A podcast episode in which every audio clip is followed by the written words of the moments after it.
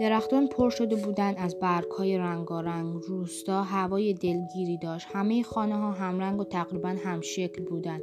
هیچ هیجانی در روستا وجود نداشت. درختان که رنگ سبز موهای آنها کم کم به سوی سرخی و زردی می‌روند خود را برای ریزش مو و خواب بلند زمستانی آماده می کنند کوهها دامنه ها و مراتع نیز نگران سرما هستند و رنگ باختهاند. حال وقت این است که اهالی این روستای زیبا از تابلوی طبیعی اتاق خود به نام پنجره به سوی نقاشی از بهترین چشم انداز که نقاش آنها کسی جز خداوند نیست بنگرند غروبی دیدنی که پهنه آسمان آبی زیبا خورشیدش را به تماشا می نشیند.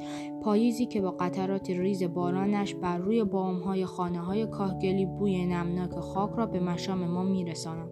پاییز در مقابل این همه زیبایی که در اختیار ما می‌گذارد از ما چیزی نمی‌خواهد جز اینکه به تفکر بنشینیم و به خدا نزدیکتر شویم.